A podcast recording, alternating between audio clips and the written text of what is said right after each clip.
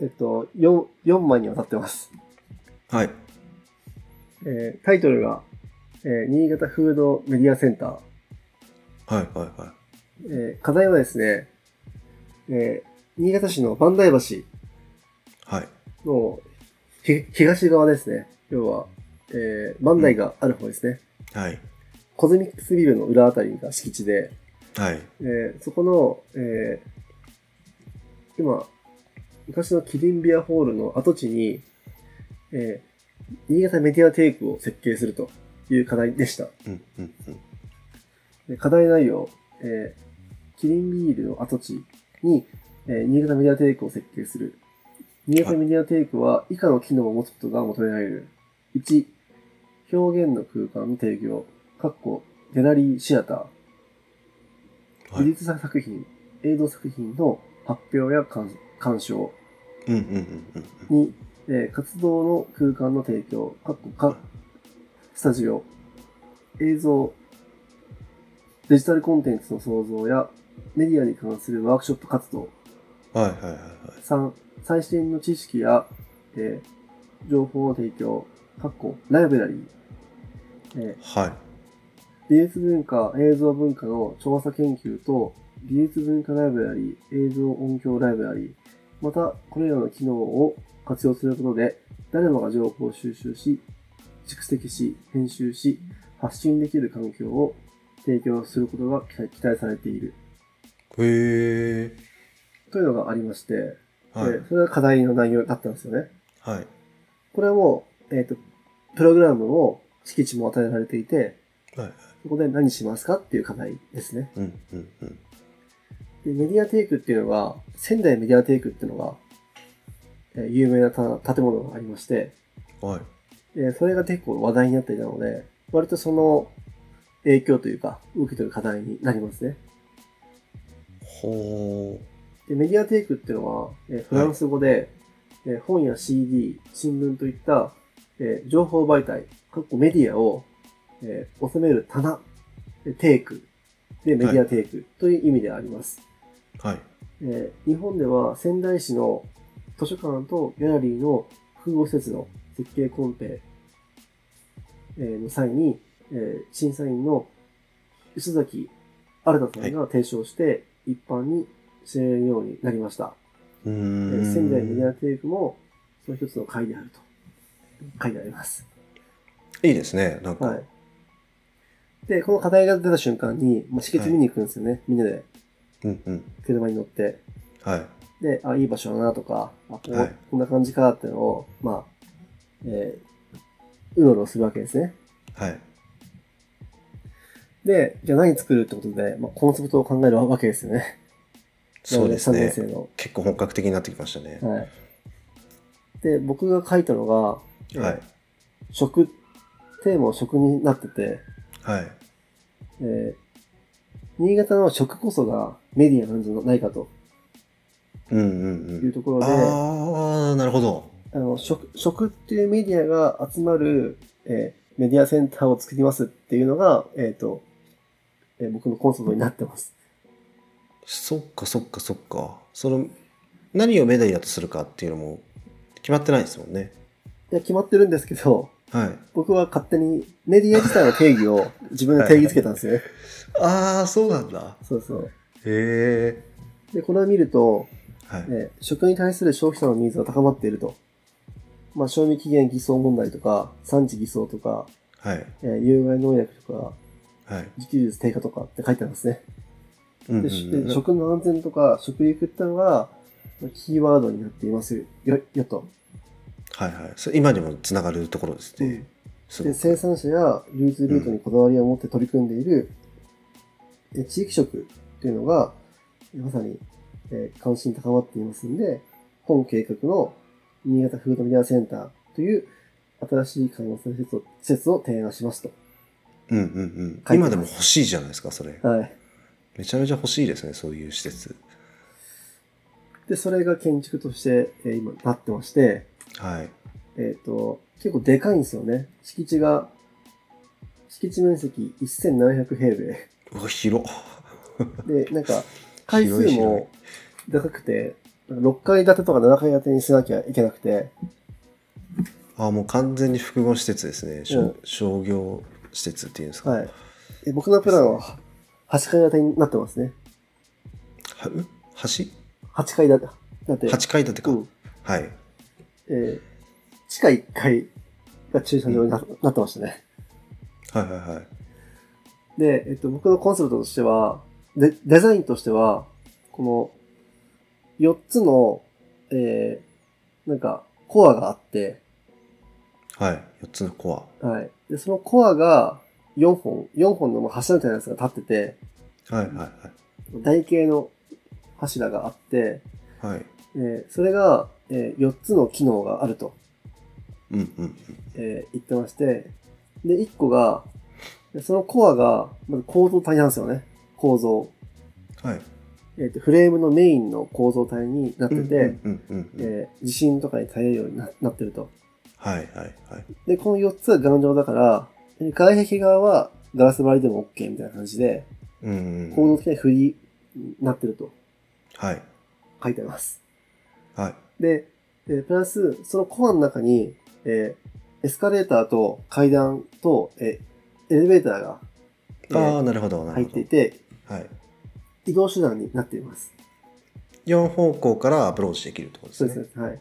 はいで、もう一つが、えーその階段のところが、えー吹き抜けになってて、はい照明になっていて、照明にもなってる、光をそこから発しているとうんうんうんいうふうになってます。最後にそのコアの周りには、えー本棚とか棚があって、えーブラウジングせスペースがあって、メディアになると。うんうんうんなんかよ4つのコアが、えー、コート体であり、移動手段であり、照明であり、メディアになっていると。はいはいというのが書いて、書いてあります。はいはいで、それぞれの階に、えっ、と、なんか、図書館とか、オはフいィスとか、えあー駐車場とか、いろんな機能を、なんか、あと、食食のイベントができるスペースとか、うんうんうんうんいろいろ書いてあるとはいいう、なんか、いろんな机とか椅子がいっぱいあったりとか、うんというのというのが書かれています。いいですよでも今今のところいいですかね。行ってみたいですよ僕はははい。で、でそれに対する模型がいっぱいい、あ、えー作ってあるという感じですね。うんえー以上が、新潟ユートリアクリテ ィセンターです。どうですか今そう似たような施設できました新い潟やいや、まあ、似たようなのはでできたかもしれませんけど、はい今はね、これを、うん、やっぱ伝え方甘いなと思って、ああなるほどうん、食食をテーマにしたっていうところは僕は先鋭的かなとは思いますけどうん。まあ、そのコンセプトと空間とか合ってるかなとか、うんあんまりこう細かいところうん。じゃあその誰が使うのとかっていうのがあんまり見えてないっていうのがあー表現されてない。当時は結構考えてたんですけど、はいはいはいはい、表現されてないっていうのがなんかもったいないなと思いました。あー今だったらど何か聞こえますでここで、ここで起きることみたいな。イベントだったり、うん。まあ、もうちょっと具体的に展示されるものだったりとかそうですね。あともっとうん時系列とかで、5年後、10年後どうなってるかとか。ああそうですねはい。なんかオンラインのイベントとかもそこにあったら結構周りの人たち新潟やっぱ食とかあって関心が高い人多いんではい。そういうハブになったりとかもするかもしれないですよね。そうですよね。うん、やっぱ模型が作るの楽しかったなっていうのが今思い出しました。模型ってあれ素材何で使っ作るんですか皆さん。 紙とか七連ボードとかで作りますね。ああそっかそっかそっか。でもなんか、感心するのも、ちゃんとトイレ、トイレをしっかり作ってますね。トイレだけ各階に、なんかピシッと、なんかちゃんと作られてて、トイレ重要ですよ。うん、はい、あれないあれないあれないってよくありますからね東京の商業施設とかトイレどこだよみたいな。はい。まあそんな感じですかね。はい。いや、面白かったです、今の、はいでも。えー、と、最後に卒業設計がはは挟まってますけど、はい。これはちょっと別の次元なので、 後から足してますね、これきっと。で、えっと、実はポートフォリオはは2い枚ありまして、はいはこれがあの建築の図面集でして、いはい。はい。えー実はもう一つですね、えっと、A4 サイズで、えっと、き企業に、面接用に、えー持って行ってるやつがありまして、はい。えーそれが今ちょっとないんですけど、ああ、そうなんですね。はい。そっちの方は、えっと、実は、建築の活動以外にも、えっと、Mac の、えー僕の経験とか、うーん。えーサークルを01で作った経験とか、はいはいはい。もちろん建築のことも書いてあるんですけど、はい。えーそれも、それも書いてあります。マクドナルドのことですね。そうです、はい。あの、要はそのし、えっ、と、大学で習ったこと以外のまあ社会活動だったりとかそうです、そうです、そうでですね。す。はい。あの、まあ、まあ、履歴書とか、はい。えっ、と、その、企業に面接に行くときに出し持っていく資料みたいな感じですね。そうです、そうです。うーん。はい。えーそ、そんな感じで、えっ、と、恥ずかしな がら、はい、私の、えー、大学3年生の頃のポートフォリオを今、はい。ご紹介しました。はい。はい、ありがとうございます。い、やー、でも、結構、本格的なんだなとやっぱ思いましたね。大学の。そうですね。これもう一回やつも、ちょっと、見つけたらまた話しましょう。ありがとうございます。そっちの課題もね、結構、そっちそっちの方がいい、いい課題が実はあるんですよ。うーん。でも、あの、最初の、えーっ、と、桔梗門のやつとかも、はい。あれ、プレゼンして勝ったら、どこが予算出すんですか、あ、えっ、と、市が、市と接種あーとかで、なんか割合決まってて、はいはいはいなんかはい。出すお金がありますね。へえすごもう実際に作るんだと思いましたしはい。それいいっすよね。やっぱり地域の建築学生ってやっぱり実践はいがいいところだと思いますので、うんうんうんえー、とそういうチャンスがあるっていうのは、まあ、地方で建築を学ぶっていう一つの、まあ、メリットというか、はいはいはなるんじゃないかなと思いますね。いやっぱ都心の方とか難しいんですかね、まあ、難しいかうんまあ、もちろん、有名な建築家の講演会とかっていうチャンスっていうのは、東京の方が多いと思うんですけど、確かにそういう機会は多そうですね、はい。うん、でも、新潟はそれはないけど、なんか、実際のなんか、おじいさんとしゃしゃべって、談義作るっていう経験って、めちゃくちゃいいじゃないですそうですねか。 はい。あとはそのその地方ならではのえっ、と特色があるというかそうですね。そうですねそうですよね雪が落ちるから、うんこれぐらいの針がいるよとか、はいはいはいそれって本当みたいなやつとかを調べたりとか、うんうん、もっと細くしたいなとか、できますかはいみたいな。どうはい計算しようみたいなやつとかってのは実践的でしたよね。それ学生時代その県外から特にそのあんま雪とは関係ないような地方の人とかもいたんですかいますいます。それそれがもそれが目的というかその地域が好きでとかいろいろあると思うんですけど理由ははい。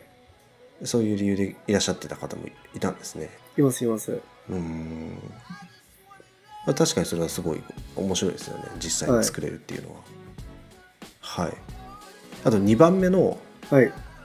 逆に全くあんまり全くというかあんまりこう定義がないやつあ、はいはい。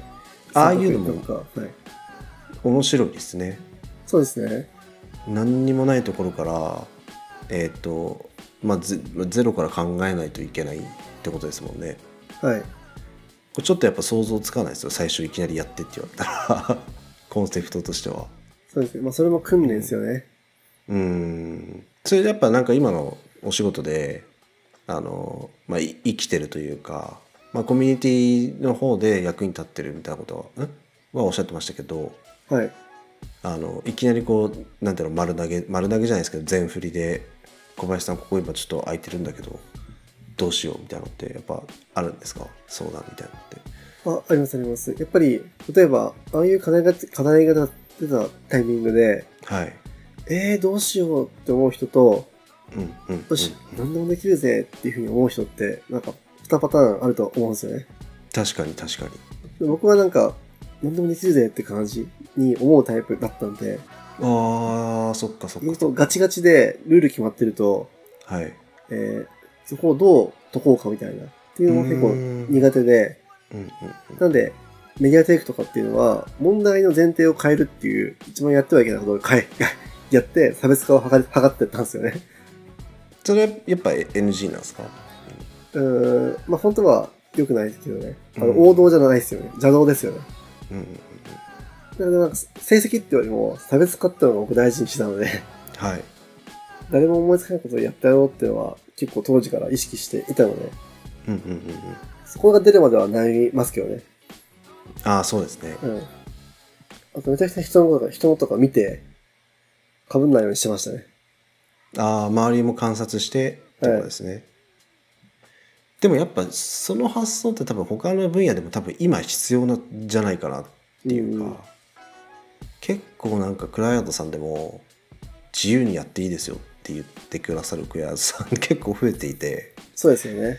うん、こっちの方から企画をバンバン出してであのなんだろうまあ僕の場合だと執筆ですけどはい。あの記事を仕上げていくみたいなの必要になってくるんではい。なんかやっぱりちょっと変わってきていますよねこ確こかに。数年でもそういう現場まあ、問題を作る側に回るのが大事かもしれませんね。課題を見つけてとはいかってことですよね、はい。うんで最後のあのまあ今今お話ししたんですかそうです。はい。すいません。メディアいやでもメディア提僕最後のやつ面白かったですけどねあ、そうですかね。一番なんか今っぽいっていうかはいはい。うん逆になんか今そういうプロジェクト多いんじゃないですうん。まあ、いろんな新しい施設みたいなの結構あるし、はいある地域で成功、ある地域で成功した施設って、その後も、なんか、形を変えて、はいなんか出されるケース、もうもう一回あるケースって結構あるので、ああそっかそっか、うんはいもうそれに近い、そういうケースはなんかありそうですよね。うんまあ小林さんはそれに対してはあの食っていうものを選んでましたけどはい。まあ今いろんなあの、まあ、問題だったり課題とかもあったりするんでそれを一旦こうまあ一箇所にまとめるじゃないですけどはい。ハブになるような施設が一個あってはい。